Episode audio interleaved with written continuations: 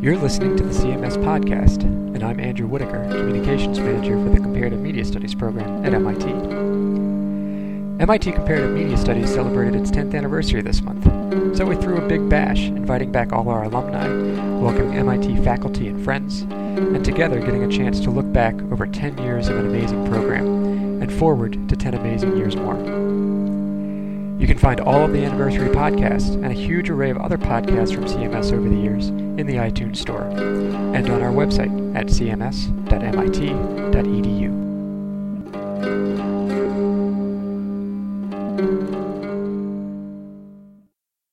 I'm Jim Paradis. I'm head of the program in Writing and Humanistic Studies.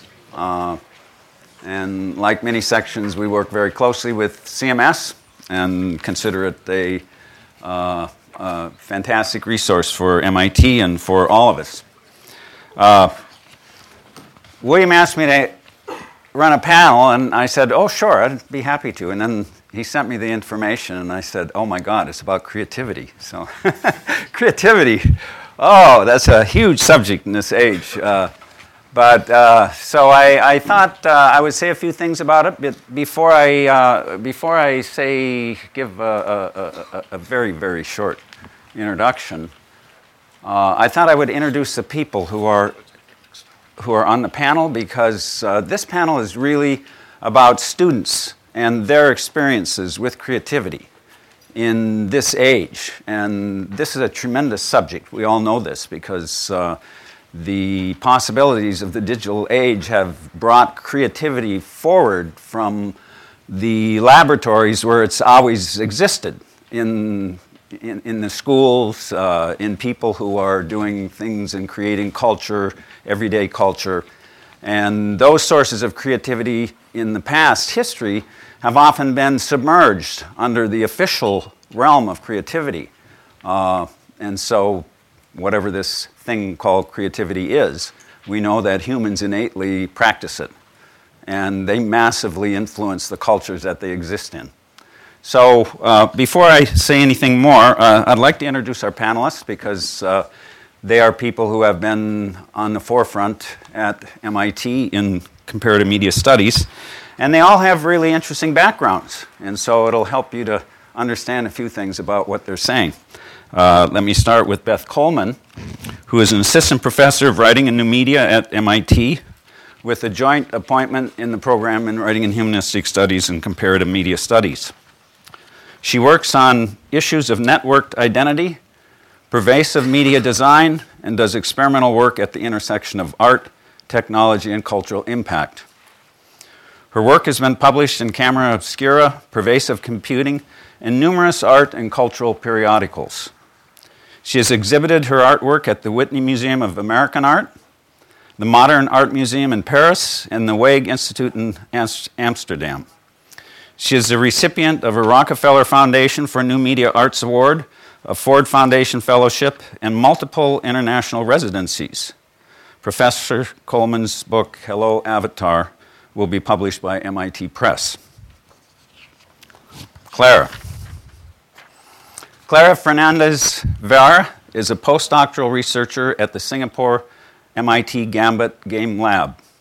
Her work concentrates on adventure games as well as the integration of stories in simulated environments. She is particularly interested in cross media artifacts from the standpoint of textual analysis and performance. Clara holds a PhD in digital media from the Georgia Institute of Technology she earned a BA in English Studies at the Universidad Autónoma de Madrid in 2000 and was awarded a fellowship from La Caixa Foundation to pursue her master's in comparative media when she came here to MIT in 2004. Philip, Philip Tan, uh, is a CMS graduate, an MIT undergraduate, who now directs the U.S. operations of the award winning Singapore MIT Gambit Game Lab.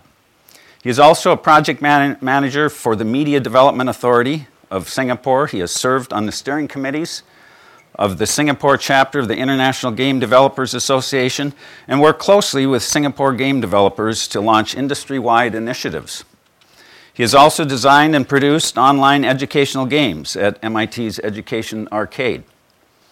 Philip has done work in Boston's uh, Museum of Fine Arts School, the MIT Media Lab, Radio WMBR 88.1 FM, and the MIT Assassins Guild, which awarded him the title of Master Assassin for his live action role playing game designs. I think I've seen some of these. Uh,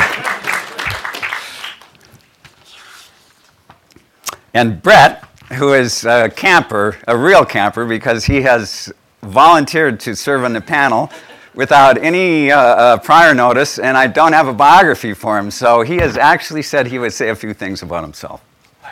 Before I came to CMS, I worked in uh, software development and uh, came to CMS, worked primarily with uh, games at the Education Arcade, and also. Uh, looking into the practice of independent game development, which um, is something I'm very glad to see is, has really taken off in the five years since I left CMS. Um, after I left CMS, I went back to software development and I focused on um, mostly on companies that, that work in uh, software that's related to media. So I worked at a company called eMusic, which is um, a, a, download service for independent uh, for independent artists. And uh, I now work at a company called Kickstarter in New York City, which is a, a platform for um, for raising money for creative projects. Thank you. And finally, uh, Ivan Askwith is a 2007 Master of Science graduate from CMS, where, among other things, he conducted research on television as an engagement medium. A frequent contributor to such publications as Salon.com, Askwith writes on issues at the intersection of media, technology, culture, and entertainment. His work while at MIT also focused on alternate reality, gaming, social networking, and viewer engagement.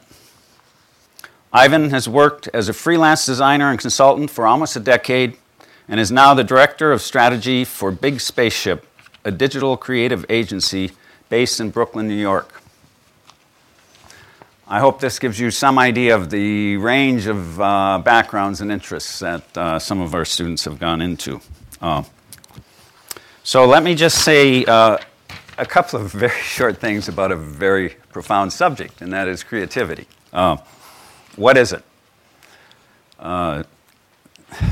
It's all sorts of things, but uh, we all agree that uh, it is probably a mental and social process involving the discovery of new ideas or concepts or new associations between existing ideas and concepts.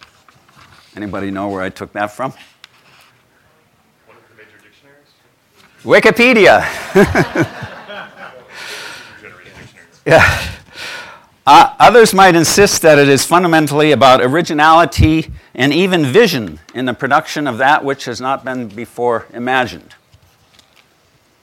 How does creativity happen? One model of creativity is that of the artist or thinker or maker of things in solitude, bringing forth what has not before had form. Another model of creativity is that of the collective interaction of the many, all gaining inspiration from one another. On the one hand, we have the image of the great brooding master artist, Leonardo Murakami, bringing forth his vision, or her vision. On the other hand, we have the image of the vast collective enterprise, the creators of the internet, the King James Bible, the Elizabethan theater, all collectively producing the great work. And now, in our digital age, we have the pure creator, whether the individual or the collective many, whose daily productions continually bring forth that which is original, bringing forth the continually evolving culture in which we live. And as we think of this subject, we realize that these models have emerged through historical time. But in the 19th century, there was a major shift in the understanding of culture as a result of evolutionary studies, in which anthropological thinking began to see uh, the tradition of the invention of the great work as complemented by a tradition of the production of culture by all the people who existed in the culture. I'm thinking of uh, Edmund Ty- Tylor, I'm thinking of uh, many of the great anthropologists who actually went out and began to study cultures and societies and realized that culture itself was a production of uh, all the people who existed in it. And so, as many of us here know, the work of Raymond Williams, Raymond Williams was one of the people who brought these two ideas together. And he said, well, indeed, these are both correct concepts of culture. Culture comes both from the great gifted figures who think uh, for all of us in certain uh, imponderable ways, but it's also the production of all the masses who create the culture in which we exist. And now with the internet, these masses and all these, all these areas and, and pro- producers of culture have found new ways in which they can connect and bring forth this whole notion of culture into the present. And we are situated in that, uh, in, in that era today. So, our topic today is really looking at ways in which the internet itself has brought us forward, has created a whole new realm for the production of culture and how we can think about that and what some of the experiences of that are. And then, specifically, some of the ways in which the CMS experience has involved people, immersed people in this whole range of possibilities and thinking about these possibilities and how they actually do work in our culture. Uh, and so, with this, I will ask each panel member to say something about his or her idea of uh, culture in the digital age, and then we will turn it over to questions and, and discuss this. Thank you. Beth is first. Oh, okay. Um, could somebody help me cable in this machine so I can just show a couple of pictures?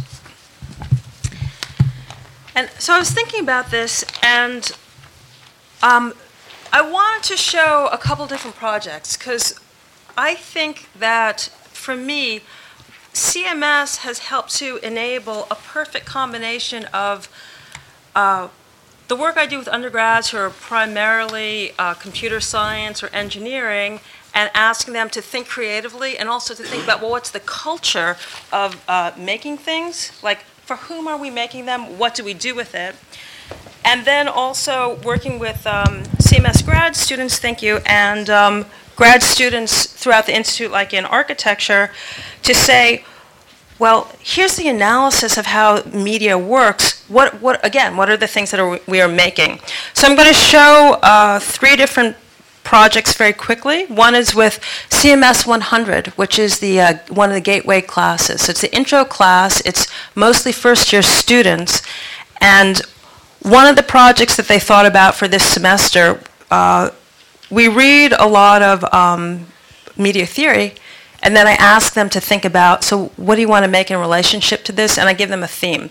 And the theme that we had this year was um, city as platform. Can you just, can we open this? It's, uh, it's not speaking. okay, the, the, machines aren't talking to each other. So the project that they came up with is um, Building off of the MIT mobile app, which was just introduced this fall, so you can get around the campus and you can find things on your smartphone, they wanted to make an application so people could have kind of a chance meetings with each other. So I'm sitting in the student commons and I'm struggling through PSETs, whatever number six I can't get, and I can kind of send an SOS on my handheld saying, okay, who's around and who's working on this. So the kind of um, facilitating collaboration and also chance meetings with each other on the campus, and also building greater um, social architecture for exchanging information. So I have a, a PDF of this project, and this is undergrads. And what I ask them to do is concept work. Think about how can we make this, what's the best thing to make. And uh, the, thinking is clear enough that the next stage, if we choose to move forward, is talking to um, uh, the, I guess it's IS, IST or whatever group in terms of um, making this actual? How do you test it out? How do you model it? So that's one way that um, the combination of technology and creativity and working with undergraduates has been um, really inspiring and satisfying. Another project that uh, I've worked on with uh, graduate students is thinking about geolocative design, and William's been really helpful in encouraging more um, a new class on this for the fall. So we're going to make this into more study. But uh, the, the piece we I brought a few students with me to work in Paris to do a site-specific film that is uh, geolocative. So you go to a different place in a park or uh, in a, uh, a square, and you get a piece of information, a story about a film that you put together as you move through the site. So thinking about the things I love, and I think we all love about movies, and then how do we bring this into the ways in which we can work with uh, some new media affordances? And the last project is one that came out of a new class. Jim helped me put this together, and we got funds from the uh, MIT Alum Fund something. And it was very much inspired by Henry's work, and it's called Transmedia Storytelling, which I think is the first transmedia storytelling class in, in the curriculum. So I worked with students for um, two semesters, and then this semester we're doing an independent study, and what we're working on is an augmented reality game that we're going to roll out in the fall of 2010 that's about MIT. So the students are the leads on this. They're designing it, and I'm mentoring it because they're the ones who know what the experience is. We're designing it for um, pre-orientation. So students who come, they need to learn the campus. They need to learn how to collaborate. So that's the goal of the exercise. Anyway. Uh, geolocative, film design, here's the map, uh, here's some pieces. Uh, tr- no. Okay. Um, so um, when I got the topics that we were going to talk about here today, uh, one of the first things that came to mind was uh, my first semester as a student in CMS, and um, we all came from different fields. So uh, there were three people from architecture for some weird reason. I don't know how that happened. We had three people from architecture, film studies, myself from literature, uh, someone who came from math but was an activist. Um, so we were from all over the place, and the first thing that we thought was, okay, we know things that the others don't. We all come from different fields, so let's teach each other. And for me, that was the one of the big things of coming to CMS, learning from other people. Uh, the idea that you learn with other people, uh, you work together, but working together is not, you know, dividing the tasks, but actually um, knowing what can I learn from other people, knowing who is the person that's going to help me get this thing done in a certain way. So, um, what was um, interesting, I just came back from Madrid and um, I went to my old school and spoke with my old teachers. And when I was trying to explain to them what I do, I was telling them, well, look, what I do now is not that much different from what I used to do. I'm still interested in the crossover from one medium into another. Uh, but when I used to do uh, Shakespeare on film, now I'm doing, you know, video games and stories and how they overlap. But what really went totally over their heads was that in order to understand how that works, it's not only that I study games and I play games and I analyze games, uh, is that I make them. And that you need to get your hands dirty in order to understand how they actually work. And um, some of my teachers were thought that that was really interesting and really fascinating, and they wanted to know more about it. Uh, other teachers would look at me like, "Why would you do that?" They, it's, it was a challenge for me to get across the value of actually making things in order to understand uh, understand the field, uh, particularly you know technological uh, limitations, how the technology is really shaping uh, the content, what you are doing. So that was that's been one thing that CMS does that in other places, you know, some people might you know uh, appreciate, but others are like, why would you do that? Um, and it was also a bit of a challenge to explain what I'm teaching now. I'm teaching the course on writing for video games. And I'm not sure there are any other courses on writing for video games. That, you know, uh, we're in the same place. It's like I didn't have uh, any model syllabi. I had to come up with my own. Uh, there were certain, you know, interactive narrative courses and things like those. But my goal was how are, how do we write for games? How do we tell stories in a game or how do we build stories in a game and um, for me it's, it's been challenging but it's also lots of fun because again it's not about teaching content it's about exploring it's about problem solving and the idea of teaching a class on writing for video games really means understanding what the problems of writing for video games are. We're not telling stories, you know, as as we would in a film or as we will in a novel. There are things that we can learn from those. There are things that we learn from uh, from traditional storytelling that we can bring to games. But really, this is a new field. So, so the idea of teaching is is teaching problem solving, and the idea of encouraging creativity is creative problem solving, always based on what's been done before, always with an, uh, an awareness as what's been done before. It's not a matter of making things alone, and Henry mentioned this yesterday. It's not a matter of making things alone, it's also a matter of understanding what's been done, understanding what the limitations have been, understanding what the problems are, understanding what are the possible avenues of, of development? What what are the things that we haven't done? How can we make them?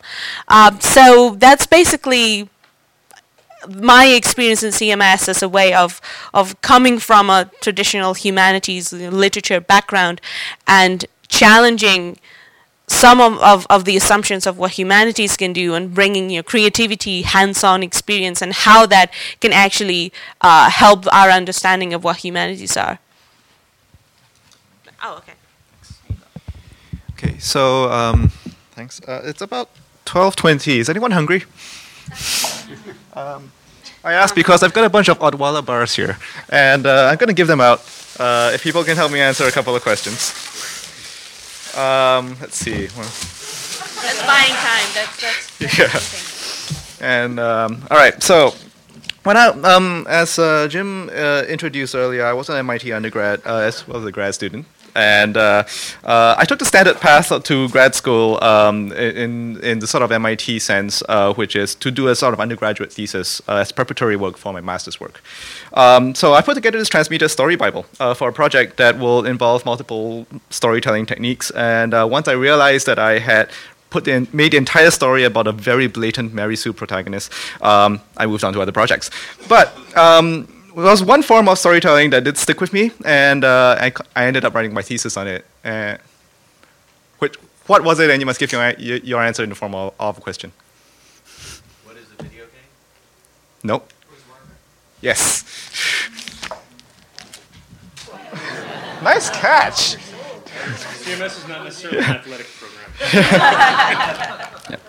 Okay, so um, live action role, uh, li live action role playing and live action role playing games were actually uh, my introduction to collaboration. Um, that was uh, prior to me coming to MIT. I was used to sort of being thinking of myself as a sort of Renaissance man. I could do everything. I could do animation. I could write code. I um, I, I fancied myself a storyteller, and um, of course I was not good at any of those things, but I thought I was. I was an undergrad, um, but but then um, it was a meeting at Henry's place, probably right after a colloquium, uh, when I uh, ran into Ting, uh, uh Jing Wang, and uh, a short discussion quickly revealed that I had absolutely no experience working with other people. Um, and so live action role playing uh, and the creation of live action role playing games, sure, I, I, got into it because it was useful for my thesis. Uh, but what it really did teach me was it taught me how to work with other people who were more experienced than me in many ways and who were smarter than me in, in many ways and, um, and had complementary skills. So, uh, so that's kind of how my collaborative work uh, uh, uh, my collaborative experience as a creator started. Now, um, after I got into into CMS, shortly after 9/11, um, the entire my entire CMS cohort, graduate cohort, came came together, and what was uh, now in retrospect a fairly typical reaction from CMS to a catastrophic event. Um, priority number one was to gather and share information. Um, so I was the webmaster for this project, and uh, basically just creating a basic data architecture, formatting disparate text documents into standardized presentation format. And the goal was to archive a very powerful moment in media history, in the hopes that one day it would serve as a valuable resource. Name of the project? Yeah. so reconstructions um, was really, really ambitious. Um, and I think it's still running on the web, um, although the URL's probably changed. Um, and uh, it's it taught me something about aiming bigger than I could possibly imagine. Um, I, I, I had a small piece of it. I had the get the, the files online and in a readable form part of it. Um, and everybody else had a small piece of it. Get information from Turkey. Get information from uh, from uh, from this part of the world. Get this one scholar's read on it, and then they spread it on to their friends, and their friends spread it on to other friends, and we're getting informations uh, um, and interpretations of the same event from all over the world, from a range of different uh, creators and scholars and lay people. Um, it was amazing. And I couldn't imagine that anything like that could have even happened. Uh, but it, that introduced me to kind of the, the whole um, multiplication effect that you can get with today's uh, communications technologies and the communities that already exist uh, and intersect. We just that was the first time I really saw it in, in action.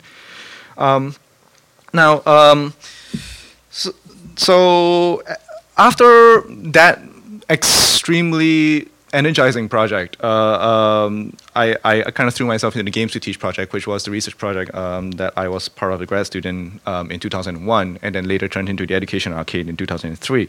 So I was um, I had to develop a number of playable game prototypes based on the ideas that were generated by my fellow grad stu- students and working with undergraduates. Uh, these projects gave me ideas about what will eventually shape some of the structural principles for the Singapore MIT Gambit Game Lab. Um, such as, the, for example, the focus of the sum, um, on the summer as an intense uh, focused prototyping uh, uh, session. Now, we've already heard uh, a bit about Revolution, uh, which was our colonial American role playing game. Um, there were two other games that were developed roughly about the same time, and these were games that, that, that, that could actually be played. So I have two candy bars. Anybody knows what, what they are? Supercharged. Supercharged, yes. Um, Actually, Clara said it first, but are you hungry? No. No, okay, all right. Who said it? Huh? He got one. Okay, all right. what was the other one? I was not actually writing code on this one. Um, you can't answer, Clay. Hmm? Huh? Close? Before that. Environmental detectives, yeah. I think Susanna said it first, right? No, no, no. That was wrong. Okay, all right. Mar- Marley gets it, but I don't think I can throw that far. I'm going to try, though.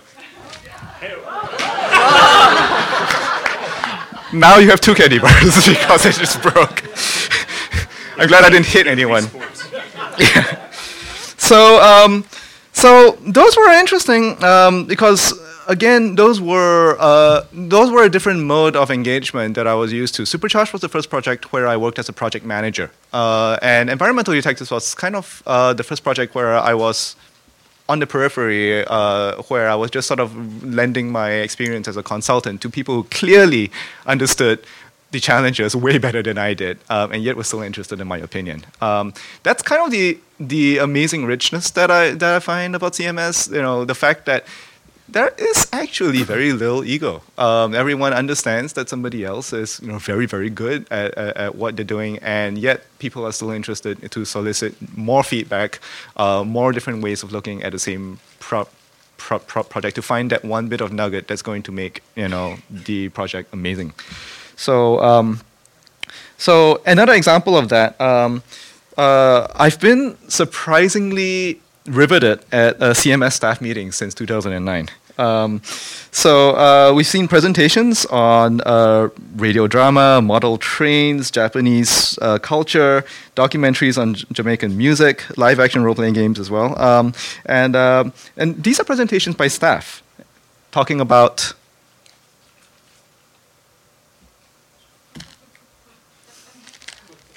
Talking about. Okay, this one's getting hard. Close. Um, actually, yeah, passions will be a better answer than what I had in mind. Uh, okay, there's a camera right behind you. Temper it, temper it. nice. Um, the passions, the hobbies, the things that they were doing on the side that you know um, informed them even before they joined CMS, and that's the community that's been, been growing around here. You know, there's the faculty, there's the grad students, but there's also all the staff uh, that came to CMS and are working here because they're interested in media and they're interested in um, in these topics in incredible depth. Uh, and uh, discovering that it wasn't just what's written on the curriculum that uh, that, that, that gives us learning experiences was really important to me. Um, I have one candy bar left, so just one more. So every summer, uh, the Singapore MIT Gambit Game Lab brings about 40 Singapore students to MIT to work with students, staff, and faculty over here. And uh, the students from Singapore are actually already pretty good at what they do. The programmers know how to write code, the artists are good at color theory, anatomy, illustration, animation. Uh, so we teach them more about how to put all of these skills together and make a project together. Um, but we also attempt to challenge some basic industry assumptions about how games should be made.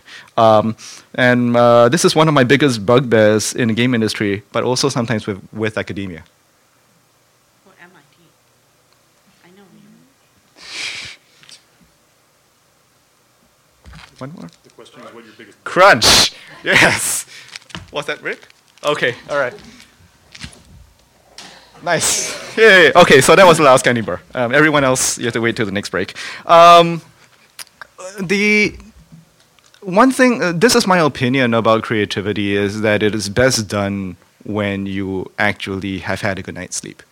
Um, when you uh, when you actually had time to think and time to reflect uh, on on uh, on the project that you're working on, to while you're creating, have that time to bring everything that you've learned, uh, possibly from CMS, possibly from from other hum- humanities uh, classes, possibly just from your own, you know, from inputs from other aspects of life. Um, and that's when people get most creative. Um, unfortunately, that's not necessarily how a lot of industry, and again, not a lot of how academia runs. Um, students, in fact, learn how to crunch from school. Um, and that's one of those things that I've been trying to work really, really hard to, uh, to to change in everything that we've done in Gambit, all the way from how the, the lab works and uh, from the staff level to the, how we teach the, the students. We emphasize the importance of a good night's sleep and, uh, and the practices that are going to be necessary to give you that because we think better games come out of that. So that was the game. Thanks. yes. I brought no uh, I brought no food, so I'll be considerably l- lower energy. Uh, so I'd just start off by saying uh, my my experience coming to CMS was uh, very much what Clara described of uh, arriving and, and having um, all of my uh, everyone in my cohort coming from very very different backgrounds. So I came from software development, but also had um, an interest in academic theory. Uh, Reka, who was on the last panel, came from radio. Uh, we had uh, Lisa, who's a painter. We had a whole range of people, and in that context, um, you know, learning how to um, it, basically having a class discussion is a form of collaboration in that sense. Like you can't even uh, just to be able to have a meaningful discussion, you have to learn to think across um, across those disciplines. Uh, so just a, a, short note on that. I will talk a little bit about Revolution, uh, which which Matt uh, I worked with both Matt from the last panel and Philip on quite a bit um, because it's been in my mind a lot recently. Revolution was um, a, a, very uh, a very interesting collaborative experience for me because. Uh, we had essentially probably four of us: me, Matt, Philip, and uh, Nick. Nick Hunter, who was a CMS undergrad at the time, who were basically the core core people that, that were on the project for the longest period of time. And um, there weren't, one thing that struck me is there were never necessarily very clear roles defined as to who was doing what. There were, there were various degrees of overlap between us in terms of uh, varying levels of uh, technical skill or game design skill or, or, or graphic arts.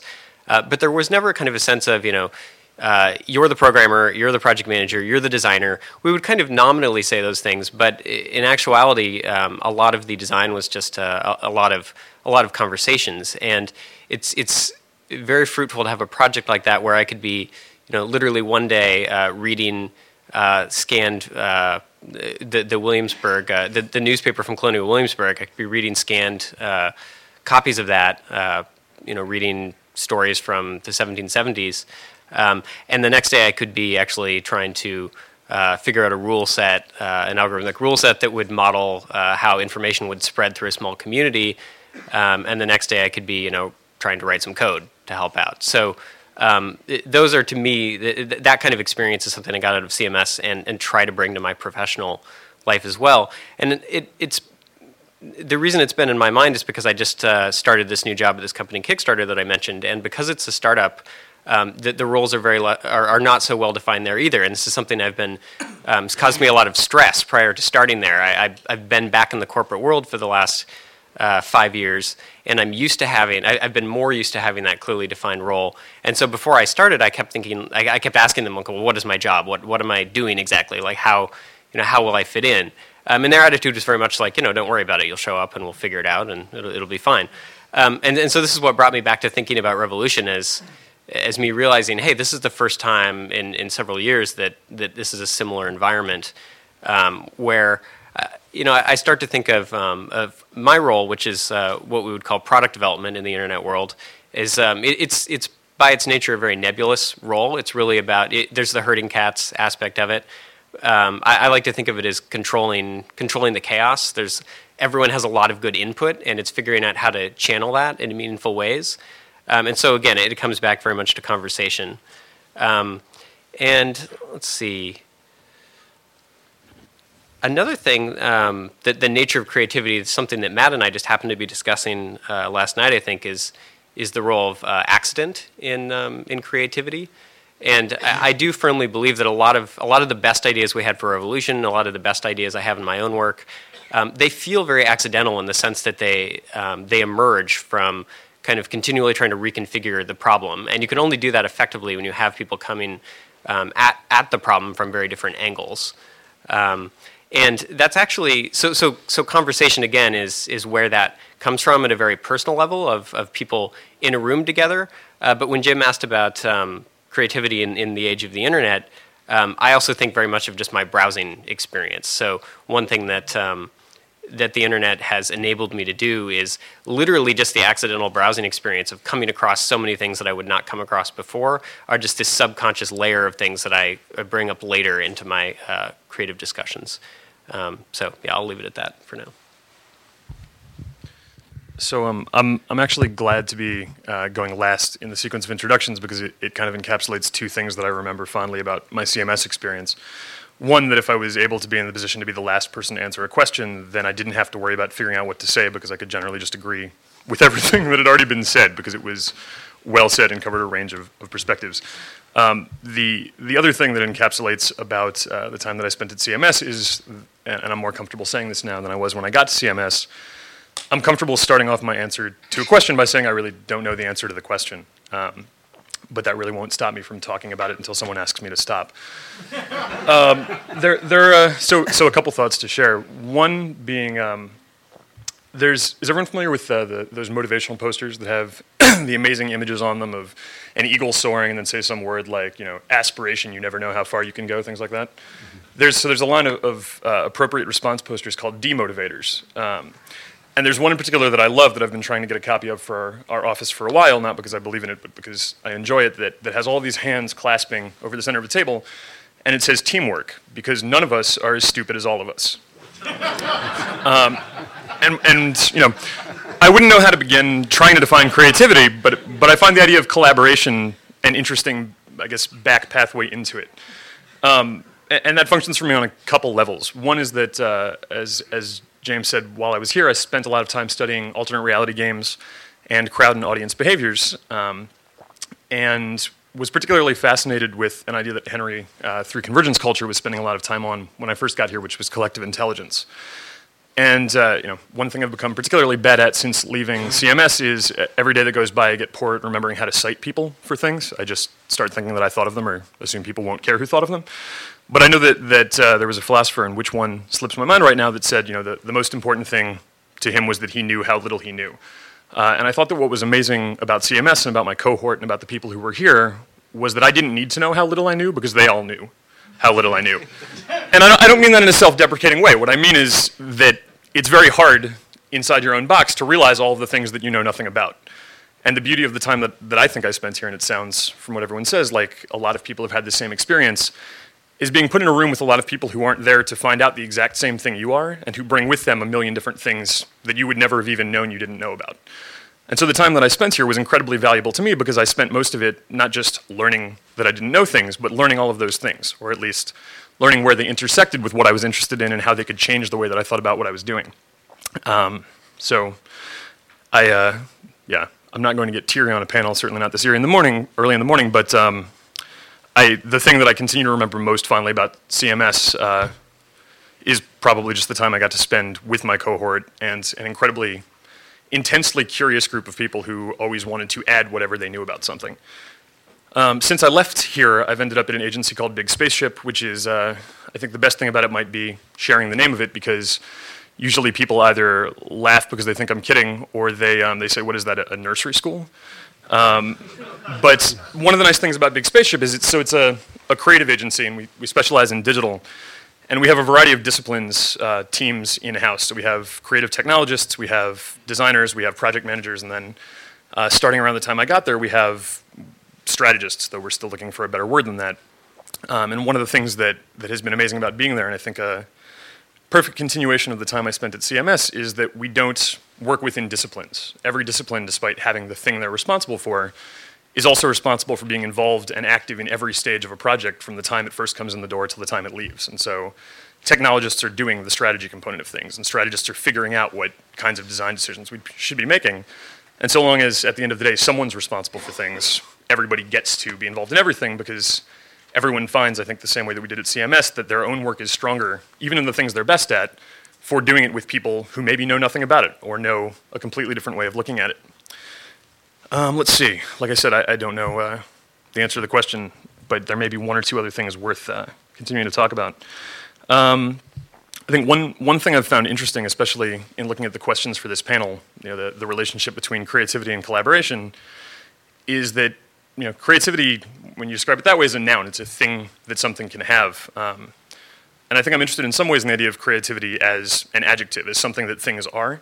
I'm interested in the idea that rather than creativity being something you know, that we set out to do, I'm setting out to be a creative person, that creativity or, or something being creative is, in a lot of cases, a byproduct of being open to it happening in a collaborative way. That whether you intend to or not, you get to a place where you think differently and come up with different solutions if you're comfortable openly functioning in a collaborative environment on an ongoing basis. Um, and then just because I, uh, I like to contradict other people, I'll, I'll pick on something that Philip said about um, crunch being one of the biggest problems, and I'm not just going to say this because my thesis uh, got turned in an hour before it was due. Um, I, I, completely agree with you and have been grateful since leaving here that I've been able to sleep better. So I, I think the sleep matters component is important. Um, but one particularly uh, iconic memory I have of the time I spent here was during IAP, um, and in the I think it started out as a game design workshop, and by the time uh, I participated in it, it was a transmedia experience design workshop.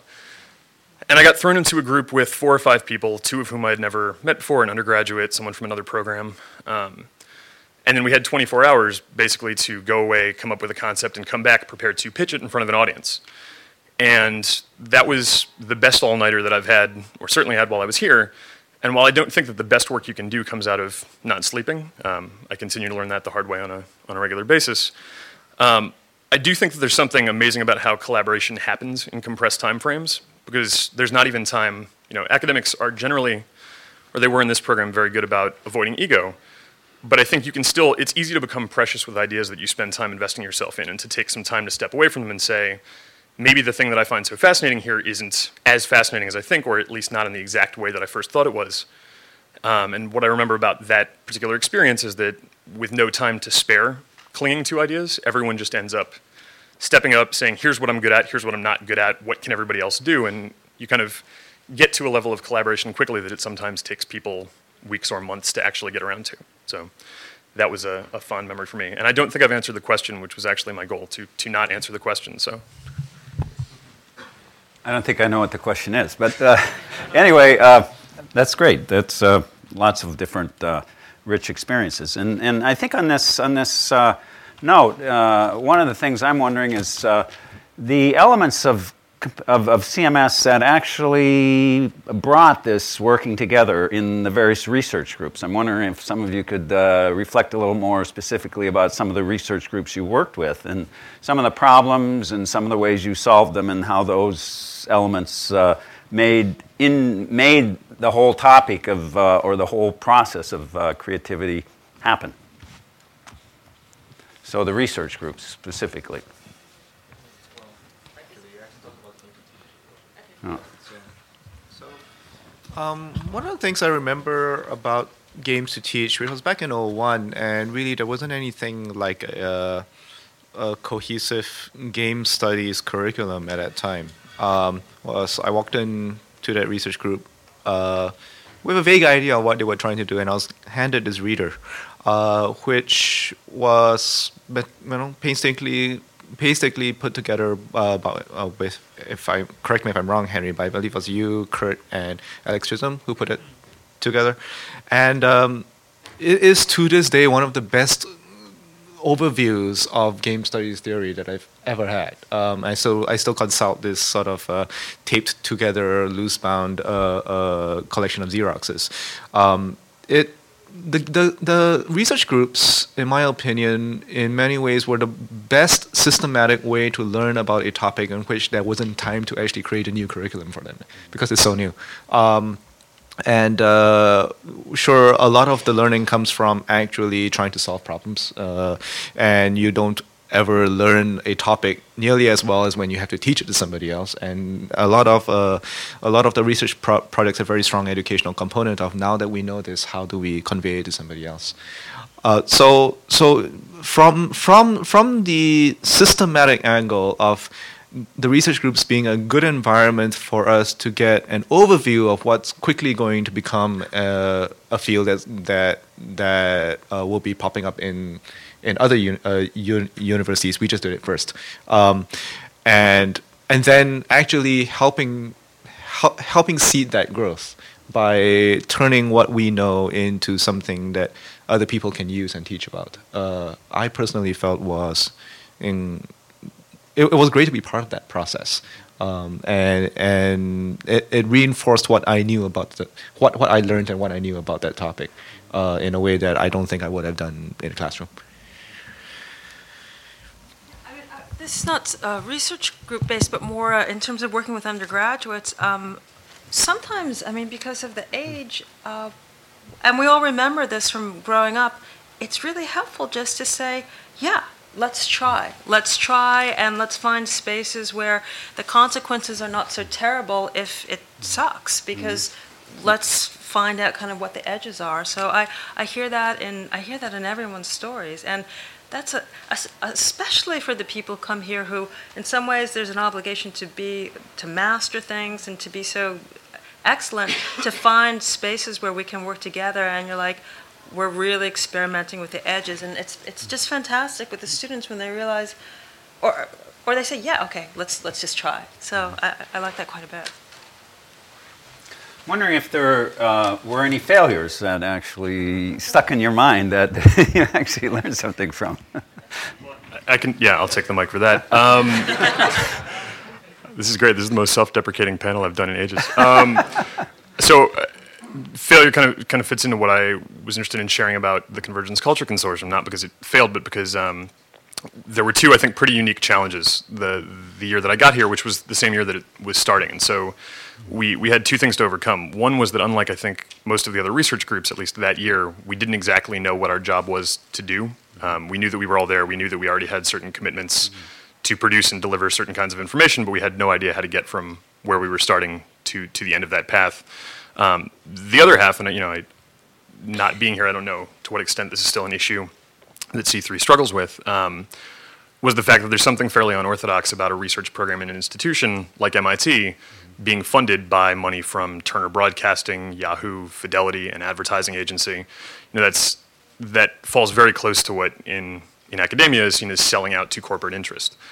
Um, and I think for a lot of us, certainly um, for for me and Sam Ford, who was supposed to be on this panel and, and couldn't make it, um, he went into public relations after he left. I went into advertising and marketing ostensibly, though that's not. I think for for both of us, we don't really think about it in the terms that the industry is called because the the trend that we came to, I think, over the two years that we spent here and the continued relationship we have with C3 was realizing that um, you know what looked like us taking money from corporate interests, what looked like us telling you know media companies how to advertise better, how to sell better, was actually, it kind of comes back to another interesting variation on collaboration. It was shifting from a model where, at, you know, in my case, what advertising and marketing represents is the ability to take the interests of one group and impose those interests on another group by convincing that group, you know, the second group, consumers, that they want something that's for sale or that they're being asked to do.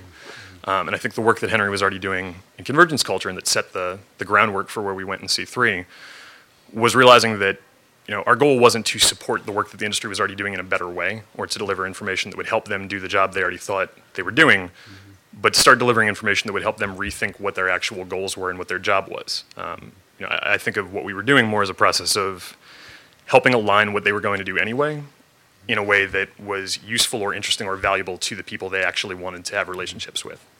Um, I'm trying to think if that in any way answers the question about our failures. Uh, yeah, I mean, you know, I, we I think C3 still continues to struggle with because academia isn't generally responsive to working with corporate interests. Mm-hmm. But I think what it looks like on the surface and what looks like kind of a compromise or a failure has actually been an incredibly rich learning experience, at least for everyone involved. And I think for all of the groups that we've worked with, because you know we already see with I guess it's been four or five years now since C3 started, and a lot of the ideas that started in that first year, the research papers we did, the ways that we built on what Henry started in convergence culture, are now increasingly common boardroom language. They're common things that come up in meetings, and even if people don't fully understand the ideas behind them, they are increasingly hungry to, and that's an incredibly valuable thing, I think, for a group like C3 to have been able to contribute. Do you think there, there are forms of uh, creativity or stimuluses, uh, stimuli to creativity that academia can learn from the corporate world? I mean, there, there seems to be this model that, well, there's this world out there that you know we can invent things for. Is there some, is there something out there that is being invented or that is uh, vital or that is really quick that academics can learn from? Okay. Uh, well, the one thing that academia can learn from industry is to get things done and finishing things and actually delivering them. I think that that's the biggest thing. Um, because you can think about things forever, uh, but you know, actually having something that you can show and, and that has an impact in the world, I think that's that's one of the biggest things. The other is, you know, and this is a very CMS thing, and this comes from you know Henry, making them accessible, you know, outside of academia too. Uh, it's very sobering in Gambit where uh, part of our staff comes from the games industry. When you're trying to explain something and you're talking about all these theories and using all this jargon, and the rest of the room looks at you like, "What did you just talk about? Uh, can you just speak in English?" Uh, and um, that idea of you know really getting across, like, is it's not that you are dumbing down your theories. You don't have to. Uh, you just have to think very well about what you're saying and how you're saying it and what words you're using. Um, and also, like, you know, go to the point. Uh, it's a, this is a humanities, and, and, and, I'm guilty of it too. Uh, we can just talk about things forever, but um, really, when they, we're asked, like, what, but what is it that you exactly mean? Like, okay, well, I mean, you just go on, and, and it's like, no, just in a nutshell, you know, really go to the point. I think that that's the, the, the trying to get across, trying to get across uh, concisely, even if it's not, um, you know, using all the academic jargon. I think that that's that's one of the things that we can learn, you know, general terms. But can I follow up on clarify?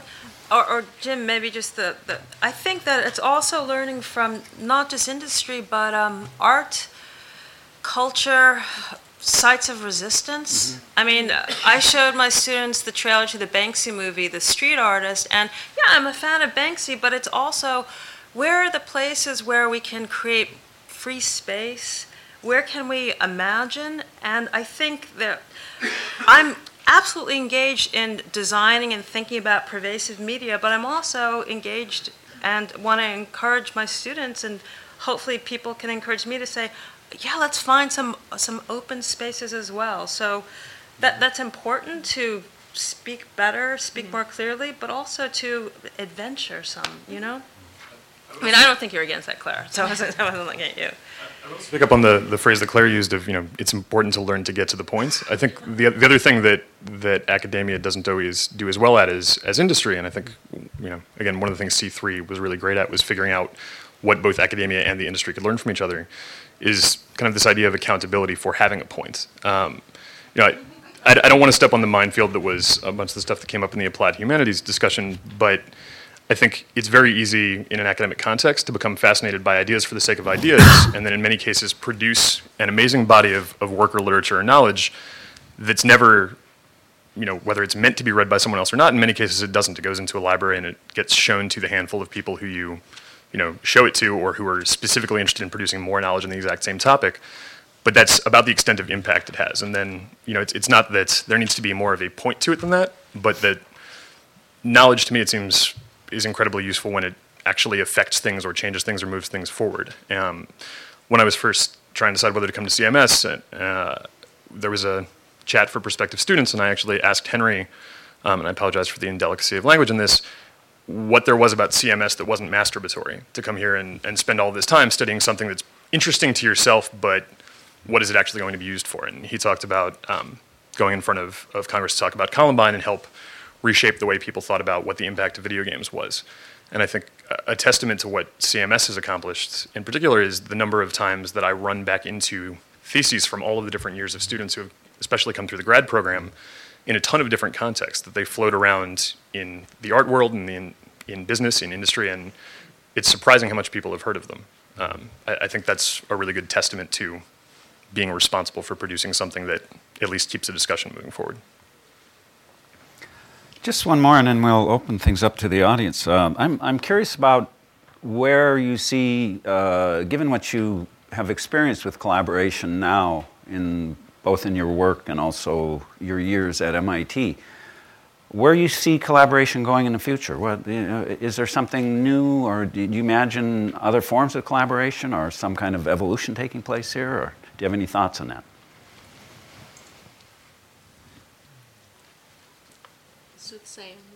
You think, you think we've arrived at the ultimate uh, framework for collaboration, or are well, we? I would bring up. Uh, or is it something that we can't really? It's going to happen, but we predicting it is almost.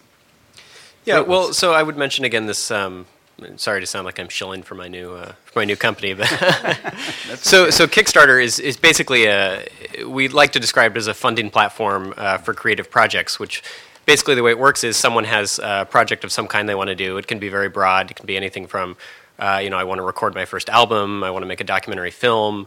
Uh, we have someone that's sailing around the world by themselves based on money they raised on Kickstarter. They put up a pitch. They it's it's basically a story. They tell a story about what kind of project they want to do, and they solicit money from people within a certain time frame. So they have a funding goal and um, and a time limit. And the way it works is it generates a it generates a story. It generates attention as to whether they're going to reach the goal.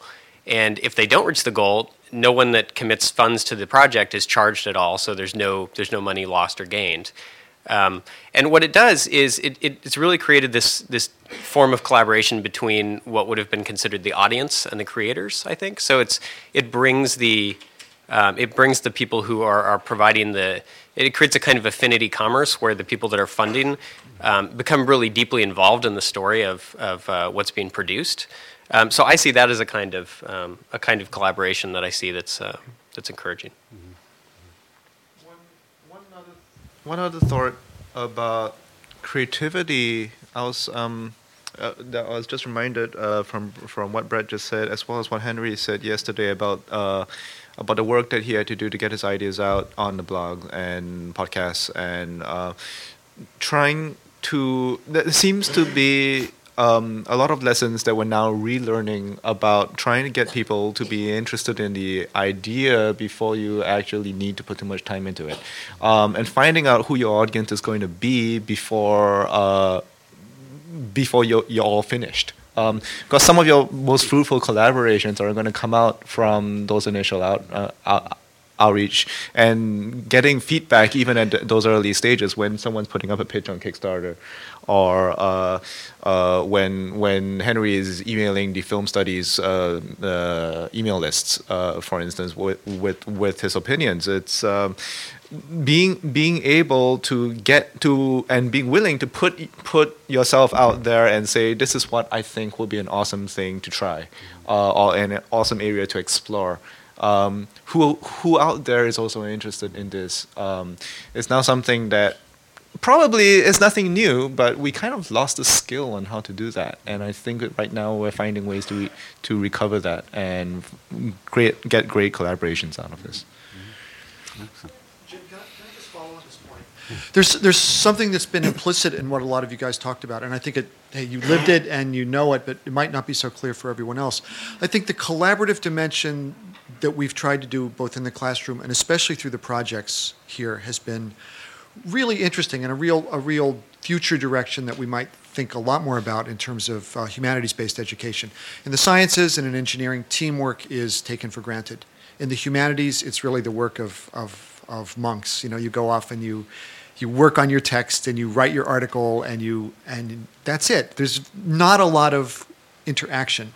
Part of that happens because of the monodisciplinarity of studies. So, I mean, I did film studies and I sat in a room full of people who did film studies, and we were all kind of doing variants of the same thing. So, in a certain sense, we were in competition with one another rather than collaborating. What you folks have talked about is the really disparate, the mix, huh, the mix of expertises. You're sitting there with people from very different disciplinary backgrounds. In fact, when we recruit, we always look for most of you, if you think of your own backgrounds, there's a bit of schizophrenia. Someone's was a math major and a religious studies major. Someone was a has an interest in coding, but they're also into philosophy. We look for people that are a little unstable to begin with, and maybe creativity comes from maybe creativity comes from instability, but we really look for people with very different expertises, and that doesn't lead to competition. It, it encourages collaboration. And I think the real magic of the research projects, besides the wonderful work they've done in each of their areas, has been that it brings people together to work, you know, in real world terms. By that I mean like you're going to produce something, you got to meet deadlines, you got to deliver.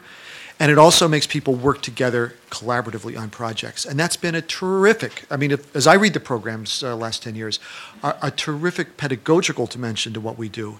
And something we do and take for granted, but I think it's not very commonly done in, uh, in most humanities areas. So in terms of thinking what's the future, maybe it's not our future, but I hope, I hope it's the future for uh, more of the humanities. And yeah, Ian, I, sorry, I apologize for jumping the queue. Sorry. ask a question, Philip? Yes. Um, I'm curious from what William was saying. I mean, in in C3 and the projects I worked on, there was actually still a fair amount, even when thinking happened in collaboration.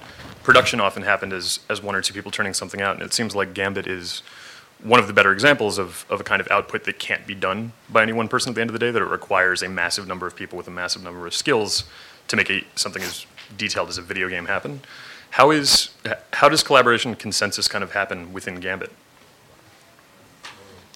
I mean, and, you know, if, if, everyone has different ideas yeah. about what they, they think yeah, the game should be, how do you how do you work towards a collaborative output of a single product that way? Hmm. Um, okay, so shared shared goals and clear, clearly stated shared goals are going to be are extremely important for that. And um, I also do want to point out that we try to actually limit how large our groups can possibly get. Uh, we we certainly have the resources to create a sixty person team working on one project right now, and we and that that's not what we're doing. Um, so uh, I think one way that uh, that absolutely does work, some things that William mentioned earlier, was to make sure that everybody in the team has complementary skills. Uh, you know, we we are deliberately putting people into teams. Most of them are at the undergraduate level, um, who can't do everything, and as and and they may not know that going in you know uh, but as soon as one of our programming trained students sees the output from the art school trained students uh, and they realize that wow i could not have done that even if i spent you know 20 uh, 20 200 hours on, on on on that they start to realize together we could do something much bigger than that. Um, but keeping the focus is the is, is then the hard part. Uh, you know, it's like we could do anything, and and you know, we could change the world. Um, yes, but we want you to answer this one question uh, with your game that has to be made in nine weeks, and uh, it has to ship by the day, uh, which is which is uh, what Clara was talking about earlier. And um, I, I think I think along the lines of what you were talking about, your best brainstorming session in the uh, in the work in the transmedia workshop um, also works really really well uh, in Gambit is that we we enforce constraints. Uh, they're very very very tight constraints so that your expectation about what you can possibly accomplish, even with all of the resources at your hand, uh, it's it's kind of uh, it's it's it's it's it's scoped down and and and and you focus on the things that you can actually complete. More often than not, even after scoping down, what actually comes out on the other end still defies what you originally expected. Um, so so I fully agree that you know that constraints lead to creativity, um, and how you impose those constraints will pretty much um, uh, can can can make or break a team project. Right? Could you maybe just mention the Scrum process? And I'm curious what you, how successful you feel that's been as putting constraints around the process. And for anyone who doesn't know what Scrum is, you should probably mention.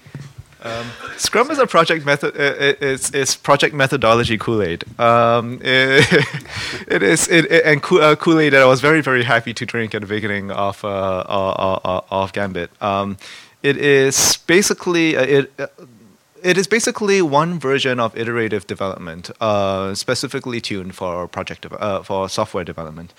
And uh, the idea is you've got a you've got a bunch of goals that are ranked in terms of priority, and you don't start on the ones that are low in priority until the top priority ones are made. And uh, once the top priority ones are made, you got to test it, and you use that feedback to decide whether all those things that you thought were a good idea uh, previously were actually all that necessary or need to be rearranged. Um, there are a whole bunch of assumptions in Scrum that actually don't work very well in Gambit. Uh, for instance, the assumption that everybody on a team is interchangeable. Uh, that is actually a very weird concept once you actually say it out loud.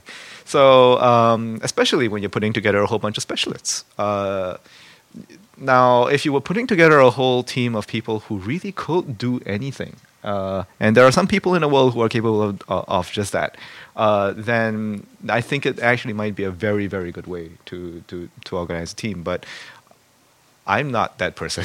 I'm not capable of doing everything. It does, however, uh, the, the, the, the bits that we've kept, the bits that basically come down to keep your team honest and really make sure that the whole team knows about what the real status of your game, of your project is. You know, are people enjoying it? What did it? What what did the people say about it? Okay, we said that we'd have this feature done by today.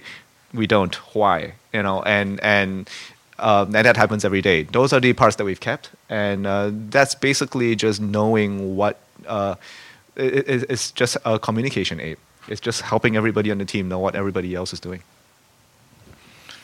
I, I don't know if you want to chip in. Ian. Thanks. Uh, I want to follow up on the question of uh, what uh, is maybe turn around the question of what academia can learn from business or learn from the outside world. To think, you know, are there some of the things that are valuable uh, about being academia that there's some benefit to not getting to the point, right? Or or saying we don't know what the point is even, and we're going to keep working. I think there's some aspects of that. Uh, but as I thought about the title of the panel and creativity and collaboration and digital, you know, one of the things that I thought separates, say, business or the way some of this stuff is thought of in the outside world versus how we think of it in academia has to do with intellectual property, right? And that uh, that the product of uh, creativity uh, ends up being meaningful once it's a commodity or once it's part of a sustain- sustainable business model. Um, and it strikes me that we are entering an age in which we recognize that collabor- collaborative uh, creativity uh, is one mode, if not the major mode, of moving things, all sorts of things forward, uh, and that you know we, we're caught up with the idea of an author and the great directors, and there's lots of reasons. In fact, the humanities reproduces uh, this notion of the original uh, creative person who should own uh, the the results of that creativity. And so my question is: so are there ways that we can think about the collaborative, the digital, the creative that upset this model, or at least show us that that it's not just a matter of people have to pay for it or else there will be no creativity, which is obviously nonsense in the history of humanity, and yet it's a very powerful notion today. And yet it seems to me all of you are working in fields where it's clearly not true. You know it's not true. Uh, and even people, I think, who are defending intellectual property know it's not true. Uh, and yet we haven't found that language, it seems to me. And maybe collaborative is the word, maybe there's other things. So I guess I'm curious to hear if you have ideas of how we can uh, Uh, disassociate or, or, or think about creativity outside of the property, the object, the commodity, the product, right? This kind of language that ends up being what's creative, what counts as creative once it's done. Uh, that then we could bring that out into the world and actually uh, open up. I mean, Kickstarter is an interesting example. The stuff happening in the Game Lab is an interesting example. Uh, but what else? And, and how can we, I guess, hone the message, right? Or hone the, change the image of what creativity is uh, to get us a little bit way away from the object and the property aspect of it. Um, I don't know exactly how to answer that. The, the one thing that I would say that, to go back to the first part of your question, that, um, that I think the industry can and, needs to learn from academia about creativity and collaboration is, uh, since leaving here, I've run into, and the thing I bang my head against the most is missing the approach that it's not only acceptable but preferred to take in academia where you find the people who want to talk about something or who have ideas on it and you get them together and you talk about it until you all figure out something you couldn't have figured out on your own there are so many divisions between people who are competing to figure out similar or the same things that most of the people right now, I think, who would like to talk to each other and learn from each other about what they could be doing or to come up with things um, can't talk to each other for fear of actually getting sued. The uh, you know the, the phrase one of my favorite phrases that I took away from MIT was vernacular theory, um, and the idea that you know even within the industry, everybody's kind of they have their own way of trying to talk about what they're trying to accomplish. And I think, um, Ian, to your, your question, and I apologize, I'm not turning my head because if I do, then no one will hear me. Um, I, I, think uh, that even when you can't collaborate on kind of specific creative outputs, that vernacular theory is becoming a, a bigger and bigger thing. And I think academic theory is starting to find its way into that. And I think things like actually Meetup is becoming an incredible tool for getting people who can't work together on specific projects or outputs together around shared interests or even areas of interest. I know there are tons of transmedia meetup groups now where people who can't collaborate on a project are getting together to talk about their generalized ideas of what they're trying to accomplish and why and what new structures would allow for that in a way that I, I didn't see happen outside of academia before I came to MIT. I, I think it's so certainly digital tools are facilitating more people trying to talk, if not in specific terms, then at least in general terms, about the actual ideas behind what they're working on. Does anyone else want to add to that? I mean, this is part of the conversation last night where this is actually a, a big deal and a big problem in terms of as we participate more, we make more, we're contributing. Are we not authors? Aren't we part of this story in feeding back and in from fan fiction on to the rest of it. One of the things that uh, in one of the formal things we see happening are we have more and more platforms that are designed to enable collaboration, but we can keep what we see as ours. And in some ways, I don't think this is a, a, a difficult idea of ours. So Flickr, which is so great, there's still my photos, and then I choose how much I want to share, and the platform has actually created this great space of participation. So that's a really, I mean, almost unproblematic example. You got something like Second Life, and one of the reasons it was exciting for people, whether or not, how, you know, however it played out, is when I made something, it was mine, and then I could decide how to uh, spread that around. But we, we still have a very difficult kind of cultural space. Mm-hmm between practice, how we can share because of di- digital reproduction, especially, and how we're how we're contributing to the things that we like, and um, you know. Uh,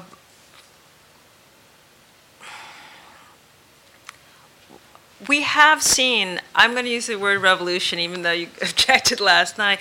I think we've seen after social internet, kind of Web 2.0, we've seen the emergence of what I think is a, a maker's revolution. So part of the, and it might not, it still might be niche in terms of numbers, but, but, but the energy around, I'm not just playing a game, I'm making the game. That's one of the reasons there's all this new energy around ARGs and other things, because people are they're really active. So de facto, culturally, we're seeing a shift. I don't, I can't speak to legally how it's going to get sorted out.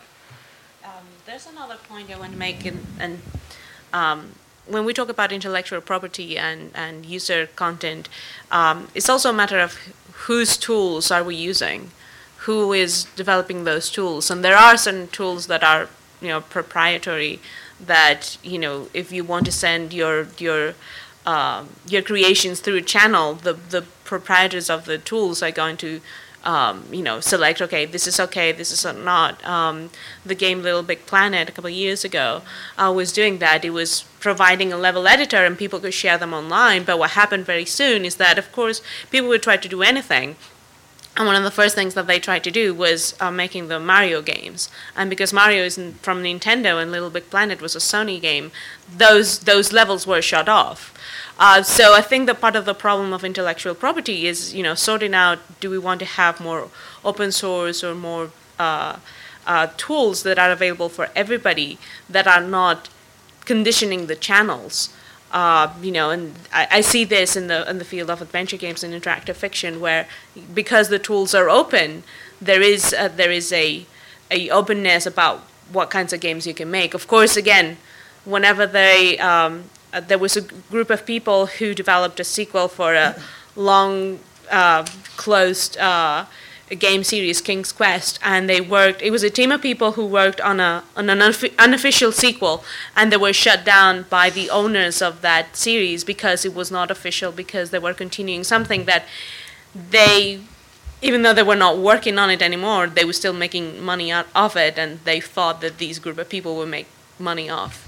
So, so you know, again, you know, it's, it's all focusing on like who owns the tools and what is it, what is the content of, of, of that, um, of that uh, uh, product, or it's not a product, but it's like of your expression. It's like, is it your expression or is it your expression of something else? And if that clashes with whoever owns the tool, then you, you get shut down to shorthand a lot of the work that, that Henry did as far back as textual poachers and that Lawrence Lessig now specializes in, we're going to run into a lot of questions about whether, you know, when you talk about creativity and collaboration in the digital age, whether appropriation and inspiration are valid forms of creation and collaboration. I mean, if I am inspired by something someone does and I make something new that riffs off of that, are we collaborating even though they didn't know or want to collaborate with me on it? Mm-hmm. I mean, it, with fan fiction, there was never as much of a financial imperative behind answering that question.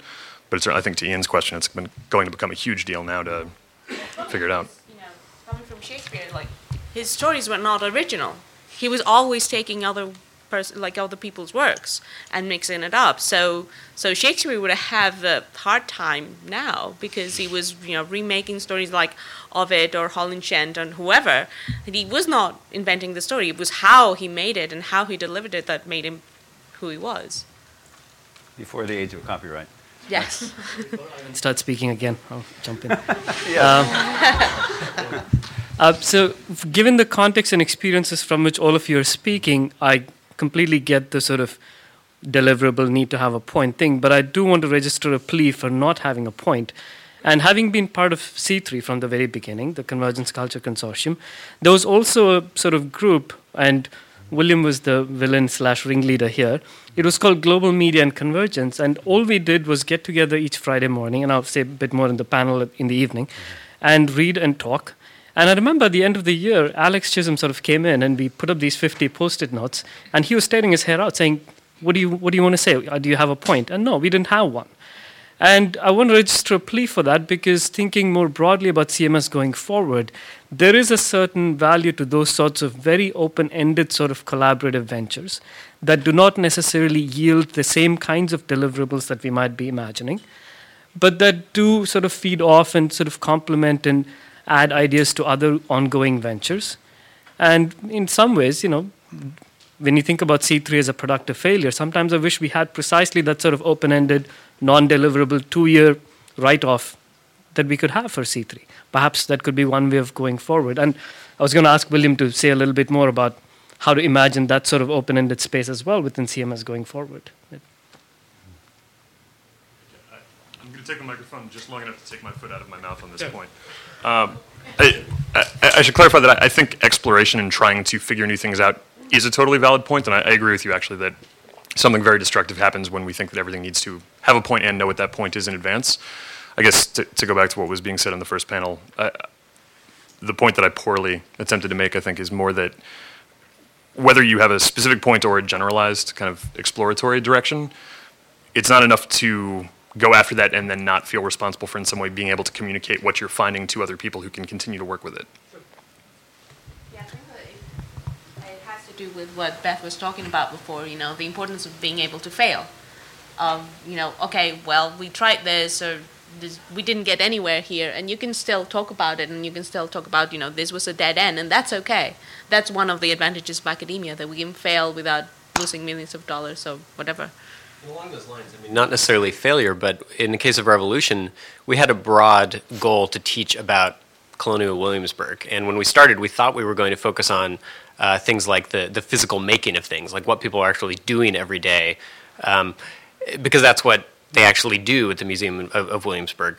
Um, then we had we, we had a very open-ended process where we were allowed to completely to really radically change pedagogically what we were teaching and how we were teaching it. And Matt talked about this in the last panel. It really, again, came out of um, the prototyping process of uh, trying different ideas. And as he mentioned, it, it, came from total, a completely different discipline of wanting to critique uh, uh, mainstream game design. It really had nothing to do with um, with educational theory whatsoever. But the framework of the project allowed that to happen. We weren't, we didn't start with a preconceived, um, or we did start with preconceived ideas, but it allowed us to to completely shift as we found um, new solutions. Just to, just to I think we're running. Pick up on Aswin's point. I mean, okay. this was was actually an extraordinary group of people, and that made it work. The opportunity to, to do that is really bound into things like funding. Our classes, because of the limited time, everything, we have a lot of stuff to cover, and there's not a lot. There's play with ideas, but not sustained play because you've got to just shift through concepts and bang through a lot of material fast. With our projects, because a lot of them are driven by particular funding sources, there are particular focuses or foci to what we do. And we have a little bit of endowment that at that time we could play with to, to create a space to actually just explore ideas and ideas that I think have long, much longer term payoff um, than short-term deliverable. That's that's obvious, but that really that freedom really comes with money, with with sort of institutional support or endowment that we we're slowly building, and I hope we do more. But that was a a precious opportunity, and uh, well, we can talk more about it given the time. Thanks. Okay, two very quick uh, last. A quick one. Yeah. Um, just to talk about the creative process and collaborations, especially outside of ac- academia, working with people from the corporate world. Um, I think one of the most difficult things for me coming out of the program, I graduated in 2004, was sort of this assumption of having collaborated with people where making money was somewhere, you know, on the priority list, but it was, you know, number three, number four, and there was all these other kind of social and intellectual issues that were higher up. And then collaborating with people in the real world where money was really the top thing and it wasn't obvious you know and it sort of came out subtly after a number of conversations that hey wait a minute really here to make money. And I can appreciate that, you know, having run a business now for four years and having to make payroll and all that, you know, money, you need to have it. But, um, but I think that's one of the real challenges of a CMS.